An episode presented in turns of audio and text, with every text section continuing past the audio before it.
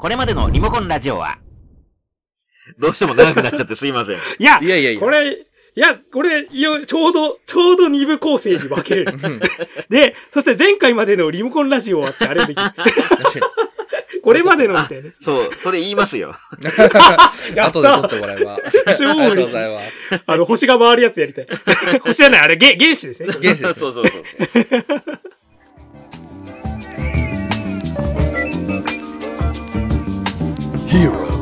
Kaiju, action movies. Hopeless otaku and occasional guests talk their hearts out. This is Remocone Radio. えーでは、えっ、と、後半、ここから、あの、ビッグバンセオリーの、まあ、本筋の話というか、あの、がっつりそのビッグバンセオリーの内容に触れつつ、喋っていこうかなと。はい。というわけで、えっ、と、改めまして、こんにちは、リモコンラジオの四条明です。はい、そして、欠かせないとです。そして引き続き、えー、ゲストで呼んでいただいております、千々和龍作です。はい、よよろしくお願いします。よろしくお願いします。あじゃあもう早速なんですけれども、あの、ーうんビッグバンセオリーのなんかそのお気に入りのなんかセリフとかエピソードとか、なんかそういう話をしていこうかなと。はい。はなんんかそうなですよ。、川瀬さん結構、やっぱりあの、ね、もうずっともう、て、テンパってまではいかないけど、もう大興奮ですけれども。い。ていうか、俺、前回、前回の時点ですでに俺何でもかんでも、りね、ビッグバンセオリーに結びつけてたから。確かに。ら俺としてはもうすでにビッグバンセオリーの話をしてるつもりだったぐらいの感じだったんで。そう川瀬さんだって二言目には、おビッグバンセオリーっぽいって言いますからねてかね、はっきり言ってね、あの、リモコンラジオやってる、こうやってトークしてる時も、このくだり、なんかビッグバンセオリーっぽいよね、みたいな、たまにあったからね。うん。あったし、挟んでたもん、俺。ビッグバンセオリーでそういえば、なんかオタクはこういうことをなんとかするみたいな、なんかあれしてたよなとかさ、言ってるぐらい、だから日頃からほぼ俺の中ではことわざみたいな感じで、こう、引用して使うものみたいになってるから。確かに。ことわざ。ほんと、ことわざなんですよ。慣用句ですよ。川瀬さんなんかお気に入りのなんかセリフとかエピソードとかあります？セリフか。でそれこそね、あの、まあね、今回、千々屋さんにね、あの、ゲストでお越しいただいてて、で、まあ、レレナード絡みということで言うと、えっ、と、まあ、あれかな。一つはまず、あの、リモート卒業式の挨拶。あああうんあれはね、ちょっといい話になるかと思いきや、あの、最後にジョックスっていうね、あの、いじむポジションの子供たちに対する敵意むき出しで挨拶を締めるっていうさ、あれの、ね、あの、人がいいんだか、やっぱちょっと根本的に、ちょっと意地悪な部分もある、なんかレナードのあれがすごい垣間見えてていいなっていう。そそやっぱり、あれ、えーあのエピソードは僕もね、あのーは好きなエピソードはって言われるとあれが出てきますね。ああ、うよかった。ん。な、な、なんだっけ？あのね、ちょっとその、ね、今、その学校でちょっとくすぶってるというか、あんまりこううだつの上がらない子供たちに、すごいさ、ちょっと感動的にね、呼びかけて、さらに自分の好きなものとか興味のあるものをすごい熱中して追求していけばいいんだよ、みたいなさ。そう。うんあれすっごい励みになるセそう。それを。周りが見ていてくれるから、うんうんそれが、そうそうそう。君がかっこいい人になるみたいな、そうそうそううんそういうセリフ、いいセリフでしたよね。そうそう。で、最後ちゃんとオチもつけるっていうね。そうそうそうそうそう。しかもあれ、あれが、あれだっけ？あれ、高校卒業の、あれだよね。そううですね。そうですねそう。そう。で、やっぱその高校生っていうところから大学に羽ばたくっていう時に、これ大学ってどういうことをするかっていうさ、期間か、教育機関とかって考えると、確かにその通りで、まあ自分たちのすごい好きなものとか、ね、興味関心あるものをさらに追求する場として大学があるわけだから、うんすごい、実はね、すごいシンプルなやり取りの中に、すごいだ大学、ね、結局大学で物理学をやってるわけだからさ、だから大学っていうものの意義みたいなのも込めてて、すごい、おビッグバスよりやっぱいいなと思って、そして今楽しんでるお前らここで終わりだっていうさ、あれ最おしまいだですね爆発をそう。言ってましたね。うんいやあれ最高だった。ゲラッゲラだったんだよね。そう、ビッグバスよりさ、あの、いい話になるなって思いきや、最後にさ、いい話にならないで終わるからさ、確かに。あれ、そう。僕はあの、あれが好きなのが、あの、ほら、やっぱりあの、えっ、と、バーナデットに歌を歌うシーン？あー、そう名シーンですね。あそこすげえいいシーンなんだけど、ちゃんあとちょくちょく笑いを入れてくるというか、あの、うんうん最初に歌をつ作ったって言って感動的な歌を歌う。で、その内容もちょっとめちゃくちゃオタクっぽいんですけど、はいはいはい。あの、それで、あの、ハワイアンド。そう、ちょっとあの、感動したら、あの、2番が始まって、そう、じゃんてんてんって言ってから、はぁ、すってって追い風るから、ええみたいなね。そう。終わるんじゃないかいな。その後で全員でこうやってあの、ゆ体を揺らしながらコーラスをはい入れるから。はいはいはい。あれ可愛いんですよね。そうう。んいや、あれがなんか天丼ネタというか、うんうんいや、よかったっすね。うんで、それで感動して、あの、感動しちゃったから、あの、なんだっけ、なんだっけ、震えが止まらないみたいなこと言って、うん あの、あシェルドンが、やっぱり完成してるって。そうそうそうそう。ああ、そっかそっかそっか。そうそうそうそうそう。それ、オチですよね。そう。うんあれ、いい。ありましたありましたほんといいんだよな。なんか、ビッグバンスよりらしいというか。うんそうですけね。やっぱあれ、吹き替えで歌もこれ全部訳して撮ってるじゃないですか。ううんん。。で、結構歌ネタ多いじゃないですか、ビッグバンそうですね。確かに多いですね。うん。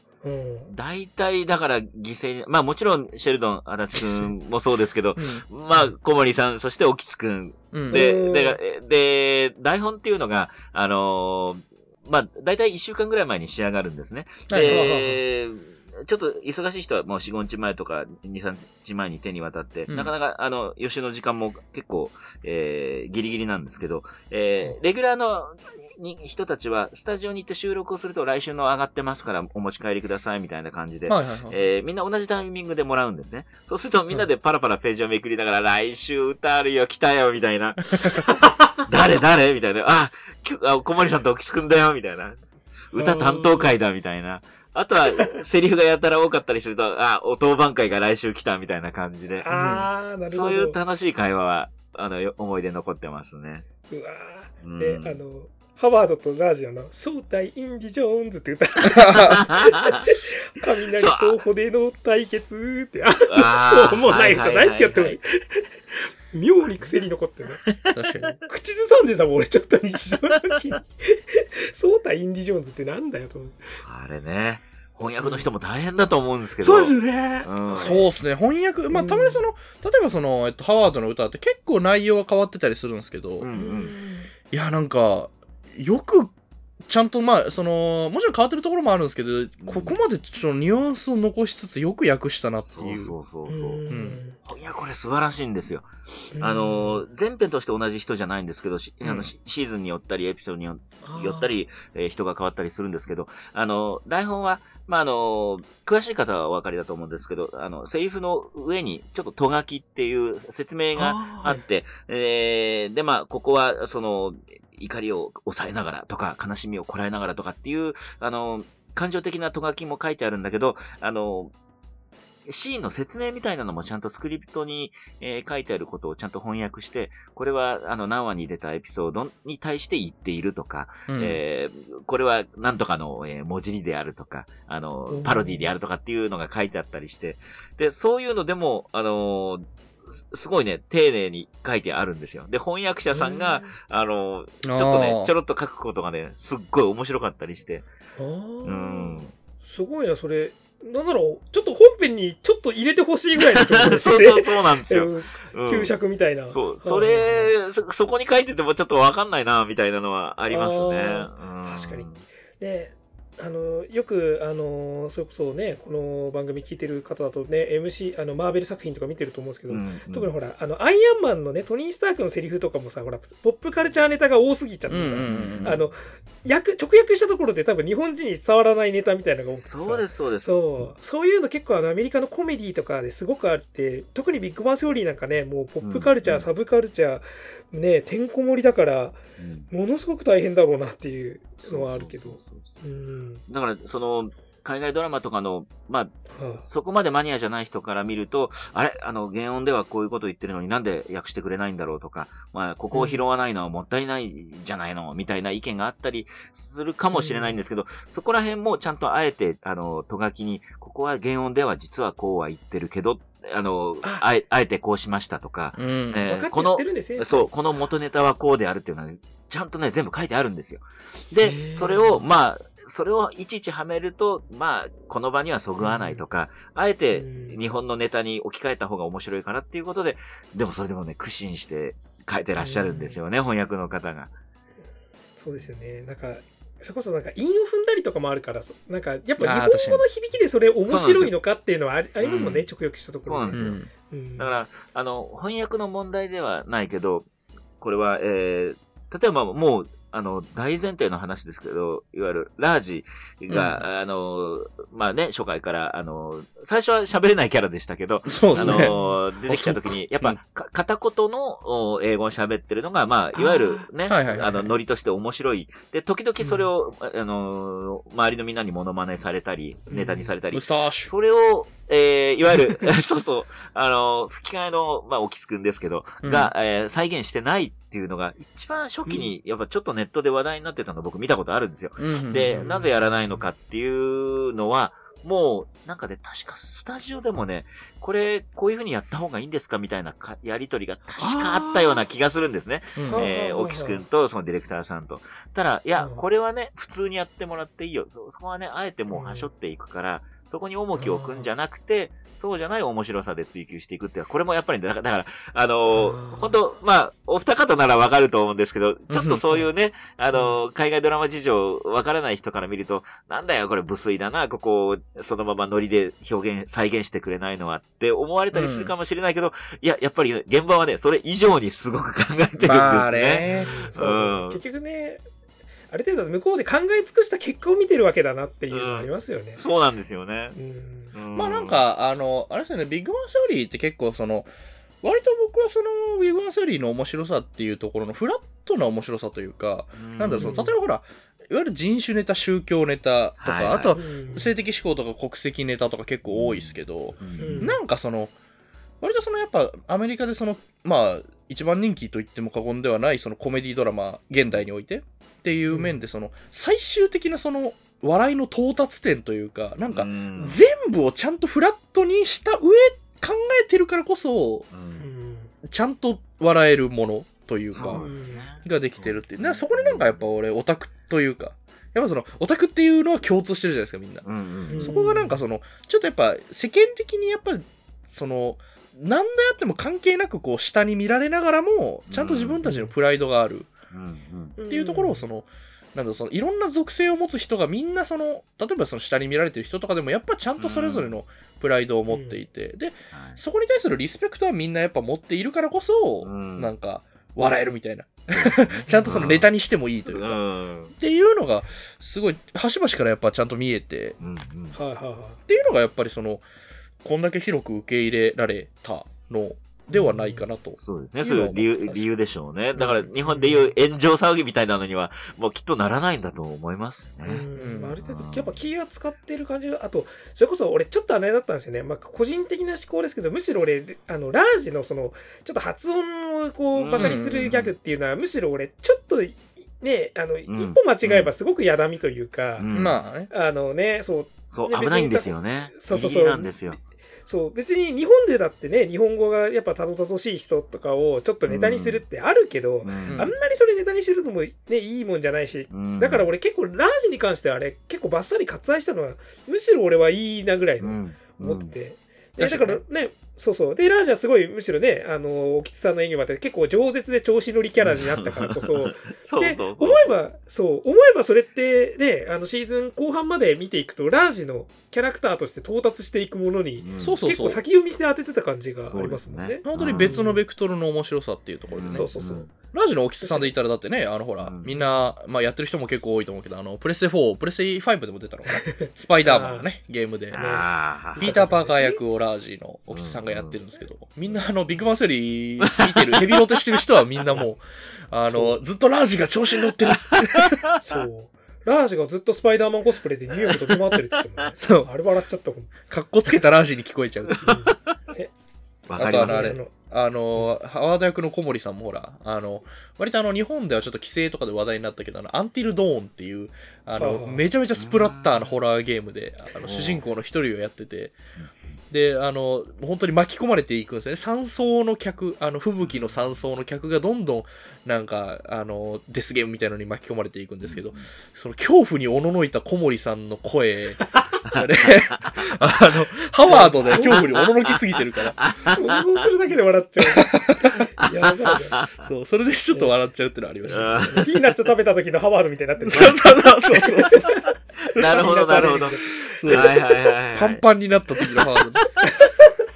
いやも、もちろん、あの、演技の方向性はね、もちろん変えてらっしゃるんですけど、はいあの、でもちょっ、ともう、無理もないですよね。うん。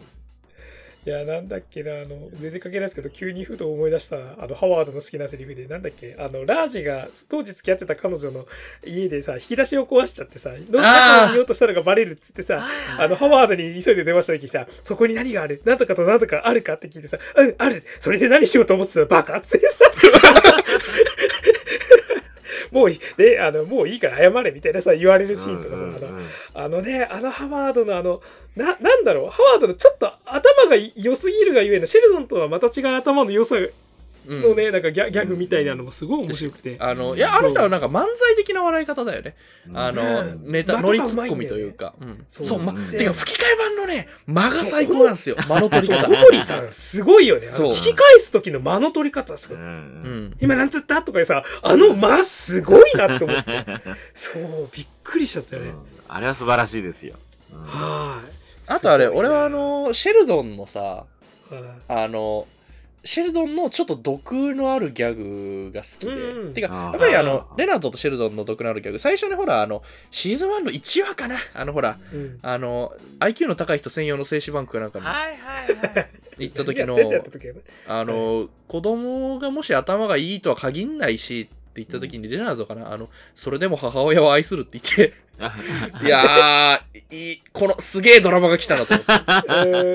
えで、あと、ね。そう、シェルドンのでもセリフで一番好きなのは、あ、いや、うん、あ感動的な意味で一番好きなのは別にあるんですけど、ギャグで一番好きなのはあれかな、あの、ハワードん家に、えーっとうん。行って、バーナデットのお父さんとかと一緒に飲んでる時。うん。はい。あの、バーナデットのお父さんがシェルドンと意気投合しちゃって、うんちょっとあのでシェルドンめっちゃい酒飲んで酔っ払った時。うん。あの、後でなんかサッカーでもフットボールかな？かなんかでもするかっつって。ユダヤ人の家に豚の皮で作ったものはありませんよって言った。時すげえな。あの、ちょっとテキサス人気質が出ちゃう、あそうそうそうテキサスの人になっちゃうんだよね。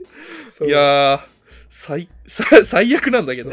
ああそそれで言うと俺あれあれ好きだ。わほらあのほらハバードのお母さんがさうん。亡くなったっていうニュースを聞いて、はいはいはいはい結構ほら結局あのあのねあの女優さんが亡くなっちゃったから結構ほんと追悼会みたいになってたじゃんちょっとあそこうん。雰囲気が、はいはいはい。なんか、ま、ママがママが死んあの死んだってっていうねうん。情報来て、え？ってなってからシェルドンがすごく感動的なでねあのレナードにちょっと静止されるんだけどあうん。そうあのシェルドンにいやいやちょっと今シェルドンやめろやめろって言われるんだけど、うんあのシェあシェルドンがすごく、ね、僕たちのあれでなんかね素晴らしい母だったって話をするときにした後にそこでシェルドンはねあの珍しくすごく感動的ななんかことを言って終わらすのにあのその後えあでまたペンを持ってって言うと思ったささっきまでそう言ってたギャグをペニーに言わせて落とすってさあのバランスがすっごいビッグバンセオリーらしくてよかったですね。そうそう。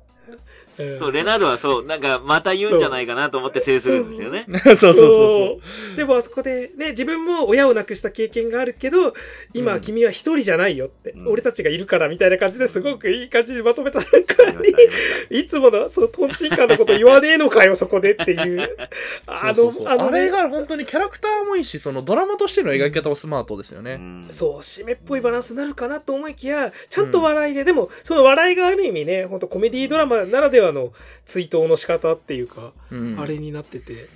そうやっぱコメディドラマであるっていうことをやっぱりそのまあいわゆるショーランナーというか、自覚しながらちゃんとそのなんだろう、う。ん。感動するところは感動させてでも、うん。コメディドラマのバランスを保つってそいう。う。でも最後は涙では終わらせないって感じでね、うん。泣かせじゃなくて笑いでっていう、であのあれハワードのお母さんのさなんか作った大量のなんかラザニアかなんかなんかタッパーでめちゃくちゃあったやつ。ああの後処理がすげえ大変っていう。あそうあとあのうん。骨壺がなんかほらなんだっけあの荷物がむちゃくちゃどっか行くみたいな。なんてことしてんだと思ったけど。そう飛行機間違えられたやつでしょ？あの。そうそうそうそうそう。あ。はいはいはいはい。はい。あれもそうあれもなんかえあの人が死んだっていう回やのにこんなに笑わせて平気っていうそうそうう。そう。そうあれは、そうですね。あの、うあの、まあ、あえてそうしてるんだろうなと思いましたね、あの時は。うん。うん。そういやすいい振り方をするなと思って。だ俺もまあ結局あの女優さんが死んだって亡くなったっていうニュースをもうあの回を見る前にすでにあの聞いててその海外ニュースか何かで見てあえー、亡くなったんだマジかって結構ショック受けててっていうことはうんねどっかでこう退場というかドラマからもいなくなるってことかって思ってたら、あの回ってそれまでずっとギャグで話進んでたのに、うん急にあそこでえあのお母さんが旅先で死んだって言ってそうねさそうそうそう。聞かされた瞬間に俺確かに電車の中で見てて、うん。あのえうわこの回かと思ってああそうだそう亡くなったって言ってたその追悼会が来るとは言ってたけど俺この回だったかと思ってそう俺結構俺そこで俺電車の中で結構涙我慢しててそう泣きそうになってたらちゃんでもちゃんとギャグで笑わせてくれたから俺電車の中でなんとかこう集大をさらさずに済んだといううでもそれもやっぱビッグバセオリーがやっぱ品がいいというかねなひんスマートっすね本当にうんよくできてますよ、本当に。俺らめっちゃ語っちゃったけど千々さんあのお気に入りのセリフとかエピソードとか。そうですね。だからは、い。やっぱりこうやってね、あの、は人に言われると、そうかって出てくるんですけど、なかなか自分から出て、で、あの、まさにその、卒業式のスピーチの話を、あの、うん。しようかなと思っていたんで、まあ、もうや同じように出たんで、あれですけど、やっぱりおしまいだの最後のセリフが好きですけど、だから、レナード、やっぱりね、あの、あんまり決め台詞とかが、もちろん、ああの、シェルドンにも、あの、ハワードにも、ペニーにもないんだけど、ね、これ分かりやすく、ね、オスオラゴクみたいなセリフがあればすぐに出るんですけど、なかなかね、そういうのがないので、あれですけど、うん。でも、レナードををやってて、やっぱりね、もう自分を見てるみたいでちょっと恥ずかしくなるのは、やっぱりレナードがちょっと調子に乗って気持ち悪くなるところ、はいはいはい。あの、なんか、ペニーにベタベタするところとか、うん。なんかねそそうなんですよ。だそこら辺がね、あの嫌いじゃないんですよ。なんかね、うん。あの、自分にもね、ちょっと幾分そういう気質があるもんで、なんあか、ー。で、とにかくね、あの、ハワードとか、シェルドンみたいに、その、器用に何か歌ったり踊ったりとか、うん。あの、うまいこと全然できないし、で、レナードってなんかギャグが滑る感じがもう持ち味じゃないですか。うん。なんかやろうとしても、ね。そう、滑り芸なんですよ、あの人。で、だから 歌歌わないし、お踊りもめったに踊らないし、で、ギャグ言おうとするとなんか何言ってんのみたいな感じの、こう、乾いた笑いにしかならないみたいな、そういうセリフの類ですね。言ってると、現場もなんか、うん、なんか微妙な空気が流れるんですけど、でもね、僕嫌いじゃないんですよ。もう、なんかね。やっぱりそのレナード僕その前編の方でも言いましたけどやっぱ主人公と思っていて、うんそのドラえもんとのび太くんのどっちが主人公って言われた時にうんやっぱのび太じゃないかと、はいはい。うん嬉しいですね。うんそういうやっぱシェルドンは結構ドラえもん的というか、はいはい、はい。なんかいわゆる物語を主軸にはなってますけど、うんうんやっぱこの我々の視聴者側のやっぱ目線というかうんっていうのはやっぱレナードが担ってるでポスターでもレナードが結構真ん中だなと思ってたらいつの間にか いつの間にかシェルドンが。がそう、あの、売り方としてはシェルドンを売るのが、まあ、もう、あの、ベターなんでしょうけど、あの、まあ、もちろん、向こうのね、あの、交番、いわゆるキャストもうん。筆頭にはレナードが出てきてますので、えー、一応、私ももう、てらいなく、あの、自分の主演、主役作っていうふうに宣伝に使ってますの いやで、もう主役ですよ あーええあうの、んそれは自分もあの、そうなんだぞっていうふうに、あの、うん思ってるところですね。自負というか。うん。だから、僕の場合はね、あの、これまた古いんですけど、あの、昔 NHK でやってたビ、ビバヒル、ビバリーヒルズああ、見ましたはいはいはい高校白書、青春白書。あれのね、やっぱりね、あのー人気があったのはルーク・ペリーだったんですよね。はいはいはい、えー、だけど、じ地味ながらも主役なのはジェイソン・プリストリーだったんじゃないかなって自分の中ではずっと思ってたんですよ。はいはいやっぱ、あの、ディランはかっこいいけど、あの、どうしてもミネソタが出てこないと閉まらねえんじゃないかなっていう目で見ていたんで、うん。ビッグバンを演じるにあたって、あ、俺これ絶対あの ここの役、このポジションだなと思って。で、やっぱりビッグビッグバンストーリー好きです、見てますっていう人は、やっぱりシェルドンの面白さで見てる人がもうほとんどなんですけど、自分としては、その、かろうじて感情移入できるキャラは、もう変人ばっかりじゃないですか。もそうなんですよもう誰をとっても変人だけど、かろうじて、まあ、シェルドンという、あの、面白いキャラクターに対して、ちょっと困り果ててるっていうことで感情移入できるのはレナードしかいないんですよね。ううんん、だその位置は、ちょっとやっぱり、あの、大事なんじゃないかな、というふうな思いを持ちながら演じてはいましたね。はい。あと、なんか、あれですよね、なんか、まあ、他のキャラって確かに悪が強いけど、それこそシェルドンとかラージみたいにも、ね、ハワードもそうですけど、あからさまにみんな悪が強いからこそ変化していくじゃないですか。成長がすごく分かりやすいっていうか、エイミーとかもそうですけど、うん。でもその中でレナードって実は結構まあツッコミキャラだからこそ、実はあんまり成長してなくて、だから 結構軸がずっとブレずに来ていて、まあ、それが良くも悪くも。結構ちゃんとしてたっていうのはあるけどね。そうそうそうそう。でも、だからこそ、ほら、あの、あの、なんつうかな、あの、レナードってさ、ちゃんと、一見ちゃんとしてるし、ま、あの、ね、あの中では真人間に見えるんだけど、うん。結構歪んでる部分とかさ、そこさ、あの、ジョックスへのね、そういう恨み事を言っちゃうとかさ、そういうところもさ、多分、シェルドンとかハワードとか、どんどんどんどんこう成長してって、ある程度薄まってる部分が、実はレナードの中で残り続けてて、とか、そう、なんかそういうバランスが、あって面白いなっていうのもちょいちょいありますね。あの、そうですねなんだっけな。うんそれこそあの、シェルドンがそれこそほら、旅に急に出るって言い始めた時に、はいはいはいああ、うん。レそうレナードは最後まで保護者として止めようとしてペニーは行かせろって言うんだけど、あの時にやっぱりレナードはまだシェルドンのことをなんつうのちょっとこう幼いと思ってるしなおかつ自分はそれに対して保護者的であるべきだってまだ思い続けててそのシェルドンの変化とか成長をまだこう把握しきれてなくて最後までいや行くなって引き止めるってあのやりとりとかすごく感動的だったしなんかレナードらしさがあっていいなと思ってて。うんそうですね。うんうん、あそこも良かったな。そうはいこれもビッグバンセオリーね。でも終わるんですよね。やだーもう。だって俺俺らさ、あれだよね、あの、各話リスト並べてさ、この回のどこが良かったとか並べると全部、ずっと語れるよね。ううんん、多分無限に語れる、多分。やだなー。ほんとやだなー。なんか、そ終わるの後のって、何？って言そう、俺らも生きていかなきゃいけないんだよね、その後の世界に。う自分も嫌です。自分も嫌ですいや。もういや、てか終わってもいいけど復活してよ、じゃあって感じですよね、本当に。まあね、なんかう、んまあ10年後、20年後とかに復活してほしいけどね。ううんん、あもうあの感じでね、あのまたエレベーターが止まったあのアパートの階段を登っていくあのシーンから始まってさ、そうそうそう。そう。え、なんでお前ら結婚したんじゃないのみたいなさ。なんでお前らまだ一緒に暮らしてんのみたいな体で10年後とかでさ。で、でその時の最新のは話題作について話してるとかさ、うんそういうのやってほしいな。でもそう、でもそれなんだ、でも結局その後日談なんだよな、なんか。まあねう。んえでも、うんでもね、ほら、それこそさ、ほら、スター・ウォーズとかスター・トレックのさ、劇場版割とさ、ダ作としてネタにする時あるじゃん。あれを、いつの間にか、スラッと今の、ほら、あの、スター・ウォーズのエピソードないみたいなのにネタに変わってるとか、そういうの見たよ。うん確かに。まあ、あんな最悪の終わり方をすることもあるからな、スター・ウォーズであっても、みたいな感じで言いながら、10年後とかのレナードとシェルドンの掛け合いとか見れたら、俺は結構笑いながら泣いちゃうだろうなっていう。うんやりたいですね。いやー、だって、素晴らしい。だって、あのね、俺だってあの、ビッグバンショリアのスター・ウォーズ会やったじゃないですか、オープニングからスター・ウォーズのは。もう、ああの回来た時の、なんつあれ、結局ね、多分向こうでは、そのスター・ウォーズ・フォースの覚醒と多分同時で、はい。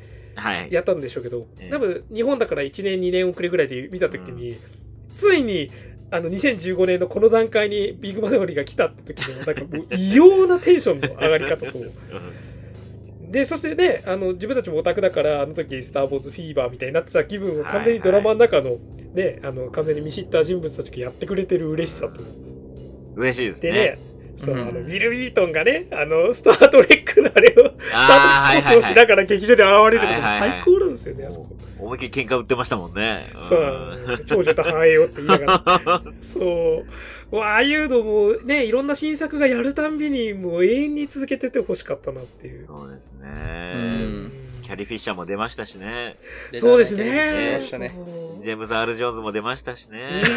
うん、そうそうそう。そうしたらね、ホーキング博士とかもね、何回も出られて。出ました、出ました。ああ、うんすごいなんかゲスト会も面白いんだよな、すごい。ゲスト会全部面白いですよね。そうですね。うん、外さない。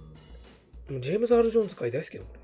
ネタバレ、先のことはあんまり言っちゃいけないんですよね。まあ、あまあまあ、ねどこを先かとするあれもあるんですけど。先かうん まあ、あの、シーズン11ではついに、はい。えーマーク・ハミルが出てくるんですけど、ああ、おはい。すごい。えー、これ、えー、もうこれは、じゃあネタバレでも構わないと思うんですが、まあテレビでは、はいあの、CS では放送済みなんですが、うん。えー吹き替えはちゃんと島田凛さんがやっていらいらっしゃいますので、えらい。もう、い。最高で、しかも、まあ、あの、やっぱ、お、あの、コメディなので、うん。えー島田さんの、えールーク・スカイウォーカーとしての演技じゃなくて、ちゃんとコメディアンとしての演技が遺憾なく発揮されるような、いいっすえね。ー役どころになってるんで、うんこれ最高なんですね。うわいいっすね。ーいやえ、じゃあ、し島田敏さんとも、はい。あれですかね、共演というか、お会いはされた。え、えーご一緒しましたが、やっぱりえっ、と、えー島田さんお忙しいので、別撮り、い、わゆる先にスタジオに入って全部その部分撮るみたいな感じになったので、ああ、なるほど。えー掛け合いは、えーセリフの絡みはね、台本上はあったんですけど、えっと、ちょっとろ収録上はできなかったんですよね。ああ。いやー、でもすごいな、そこで、あるね、番組を通じて共演が叶ってるってことですもんね。はい。あのルーク・スカイウォーカーとかちょっとこれはすごいな。いや。ーそこで私、あの、いやらしいオタク気質を、えそこで思いっきり発揮して、まあ僕、はい。B さんとの共演もちょ、もうものすごい久しぶりなんで、あのーで、えっ、と、いわゆる、その、マーク・ハミルと、えー、ジョニー・ガレッキが一緒に、あの、多分オフショットで撮った写真がネットに出回ってて、とってもいい写真なんですね。肩組んで。で、はいそれと、一緒のショットを俺も撮ろうかなと思って、島田さんと。すげえすげえすっげえもう、もう、もう収録の時にずーっと後ろで、写真撮るぞ撮るぞ撮るぞって狙ってたんですけど、もはいう、もう撮り終わった瞬間、やっぱりお忙しい方だから、じゃあどうもってバーってね、さーっと出ていかれて、あ私ね、思わず、あの、まあ、地下のスタジオなんです。けど、階段駆け上がって、島田さんとちょっと追っかけたんですけど、えー、やっぱりダメでしたね。えー。じゃあ、しえ、失礼しますって、もう、やっぱり他のスタッフももちろんキャストもずらっといますから、うんそこへ私が一人つかつかっと言って、すいません、写真をっていうわけにもいかないんで、いやー、わかります。あります。えー、失敗しましたね。うん。はい。ー 本当は大ファンなのに大ファンじゃないふりをして仕事をしないといけないってこといやわかそう そうそうそう。うん。もうやっぱ内心感激してるんですよ。もう、うわもうルークだーみたいな。まあでももう作品としてはね、ずっと残りますから、もちろん。そうですね。ねいはいやー、羨ましいし、ちょっと楽しみです。ね、今もうね、うん配信されてるから。はいお楽お楽しみ。あの、そうでですよ。あの、シーズン11、12はねそう、ぜひあの、見どころとかね、ネタバレにならない程度で。ご紹介を。ううんん。はい。はもう、11はもう、ついにやっぱりシェルドンとエイミーが、あうんうんえー一緒になるわけですよね。うん。えー、だ、そこに向かって進んでいく感じがあって、うん、でももう、もう、春を迎えるまでにえらい時間がかかった感じで。で、う んで、もうなんか、その、まあ、シーズン10あたりからそうなんですけど、本当にあの、エイミーが切々としたセリフが多くなって、私を一体どう、どうしてくれるのよ、みたいな、本当にもう、う訴えるセリフが多いんですよ。だから僕も収録でそれを横で見てて、本当にエイミーなんか、シェルドンに訴えかけてるよな、みたいなのがあって、それが最終的に、ね、かあの、報われるっていうところに行くのがシーズン11の見どころになります。はいすごいな。で、えー、12になると、もうまあ大団円なんですけど、えー、まあ、あのーそうですね。まあ、これぐらいは言っていいと思うんですけど、その、エイミーとシェルドンが改めてね、えー、二人でまあ、夫婦になって、あんまり夫婦らしいね、えー、過ごし方を、っていうのはね、多分ね、全くと言っていいほど描かれないんですね。夫婦らしく過ごすみたいな。もう本当に普通の、えーいつも通りの、あの、部屋の風景が描かれるんですけど、二人で、あの、共同研究をするようになるんですね。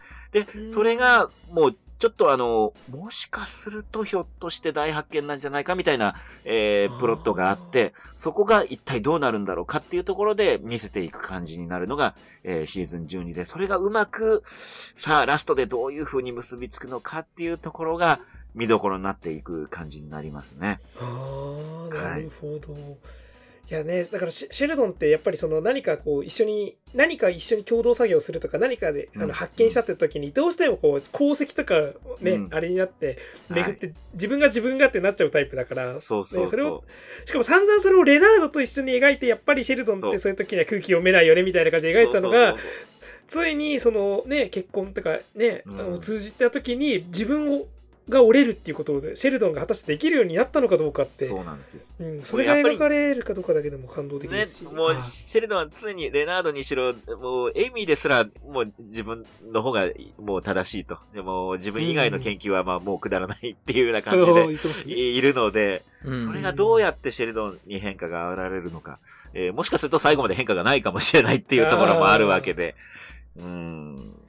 でもね、あの、もう、まあもうこれ以上のネタバレはなしですけど、やっぱりね、あの、僕はもうシーズン12を全部収録は終えましたけれども、本当にその、まあシーズン1からずっと思ってましたけど、本当に向こうの制作者、そして脚本家っていうのが賢いんだな、本当によくできてるんだなっていうことで、最後まで感想でできましたね。だから、終わり方について、ほ本当に、あ、これが最良の終わり方なんだなっていう風に僕は思思えました。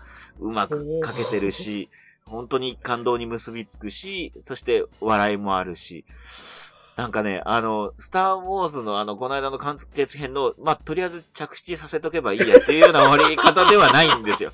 全部着地させとこうっていう、なんか、ああの、僕はそういう風に感じたんですけど、ファンの方に申し訳ないんですが。うんえーそういうね、あの、無難に全部収めとこうっていう感じでは決してなかったですね。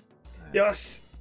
これもう現地をいただきますよ。これはビッグバンセオリーはスカイウォーカーの夜明けとは違う そう違うと僕、はい僕スカイウォーカーの夜明けアンチとしてもう。あーそうなんですかもう多分、下手したら俺ツイッターレベルで多分 日本全国有数ぐらいのアンチだと思ってる、自分のことあ。、そうなんですよ。だから僕もね、あれ見に行ってね、一人で見に行ったんですけどあの、いや、全部これ着地させてどうどうすんねんみたいな。な全部良かったねにしてどうすんの？みたいなのが。風呂敷を畳めばいいとしか思ってないやつが 無理やり畳んだだけっていう。そう、それありましたよね。そんなかそう、なんか、うん何お前らなんか畳むことしか本当に考えてねえなっていう、夏休みの宿題じゃねえんだからっていう感じがしちゃって。もうあの、全部の声聞いちゃいました。あの、ラーメン屋さんがリクエストに答えて、あの、チャーシュー、チャーシューもくん玉も全部乗せてみましたよ、みたいな。それで勘弁してください、みたいな。そういうのはね、ダメですよ、と思いましたね。ねえそうですよね。ビッグバンソリはそうじゃなくて、ちゃんと誠実だという現地をいただいたので、俺は、よし、これは俺は絶望しなくて、俺は進むぞ。はい。って高橋さん、怖い怖い。千々岩さん巻き込まないで。ごめんなさいね、ごめんなさい。あの、あの僕、あの、こうリモコンラジオであんまりね、あんまりまだ、いや、まあ、まあ一応ね、あの、遠回しにディスってはいきたいい。やいやいや、直接ディスあ、っとるわディスってますね、俺。ディスそうなんだってますね、俺。うん、僕、あの本当俺の前でスカイウォーカーの野球を褒めない方がいいよ。合わせるけど不機嫌な顔になるよみたいやめろ。な感じの。ダメなの。まあ、いいとこもなくはないんだから。いや、まあ、いやいや、多分もう、もう、マンダロリアンが来たから、もうだ、まあまあ、はい。あああ、いいんですけど。あれもね、あれ。あ、まあいいや。いや本当にね、ビッグバスよりそっか。えーそんな感じでございましたので、えっと、えらい尺になってきたから、もうそろそろはいね、あの、はい。やー名残惜しいですけど、そろうそろ締めに入りますか。あ。はい。まあ、あの、そんなこんなで、あの、ビッグバンスより、まあ、ここまで聞いた人は多分、まあ、ざっくり見てんのかなって感じだとは思うんですけれども、うんはい。まあ、ぜひまだ、本当に、たまにさ、リモコンラジオって、その作品見たことないけど、なんとなく、もう遠くだけ聞きたいみたいな感じで聞いちゃってる人も、いるじゃないですか。うん。マジでね、ビッグバンセオリーは見て、で、そしてシーズン11とか12まであるのって、ビビるかもしれないけどね、足りないって絶対思うから。いや、本当にね、足りない。あの、なんつうの、あの、1ヶ月、あの、1年間、あの、12本のペットボトルの水だけで過ごせないでしょっていう。そのぐらいですよ。足りないですよ。水ちびちび飲んでたって飲んじゃうもん、喉乾いたらっていう。うんもうそれぐらいね、ビッグバンセオリーはね、さらさら入ってくる。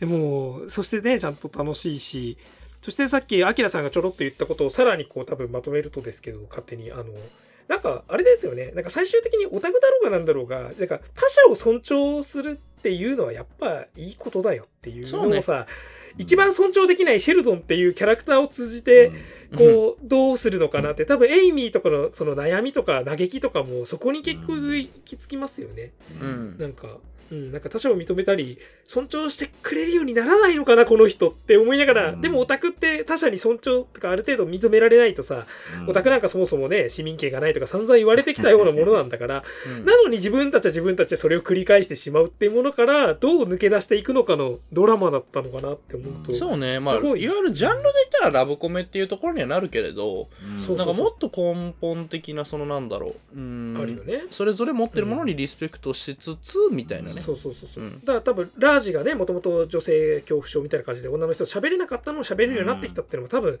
それじゃない。ある程度、うん。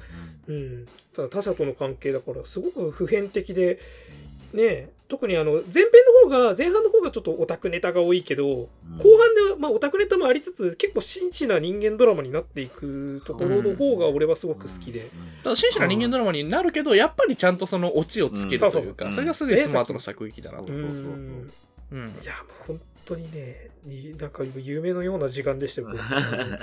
僕は、ね、僕はレナード・ホーフスタッターと話したんだぐらいの感じですよ。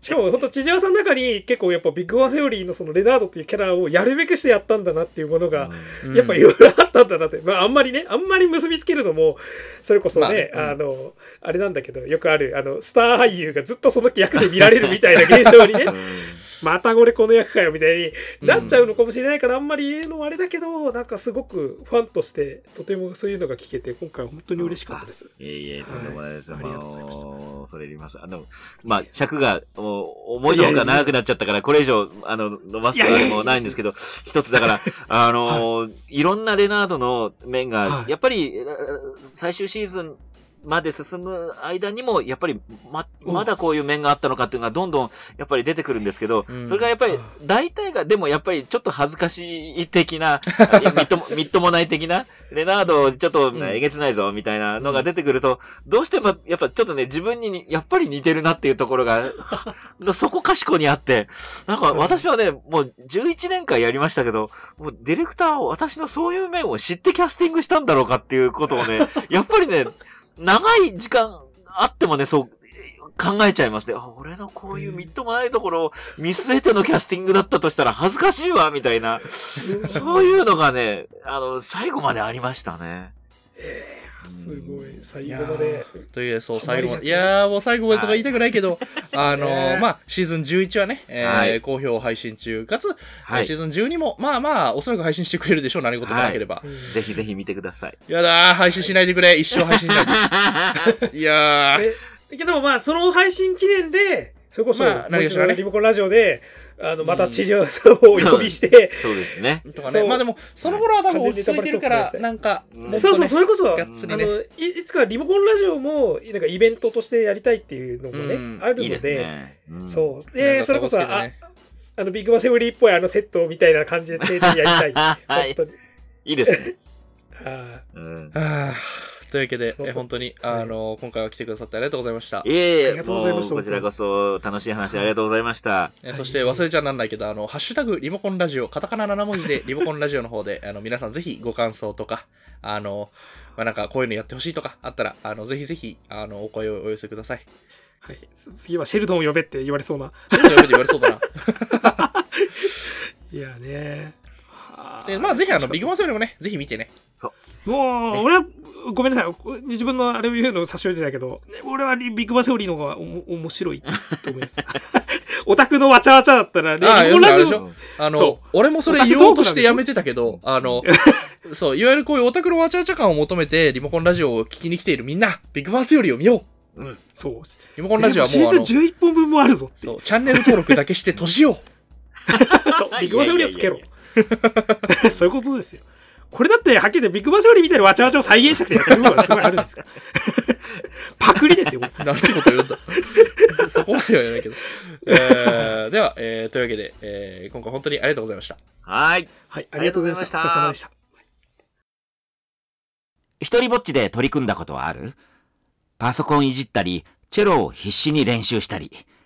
突き詰めてやっていけば面白くなってくるんだ。それにいつか周りの人が気づく。すると君はかっこいい人だと認められる。でも高校で人気者だった子は残念だがおしまいだ。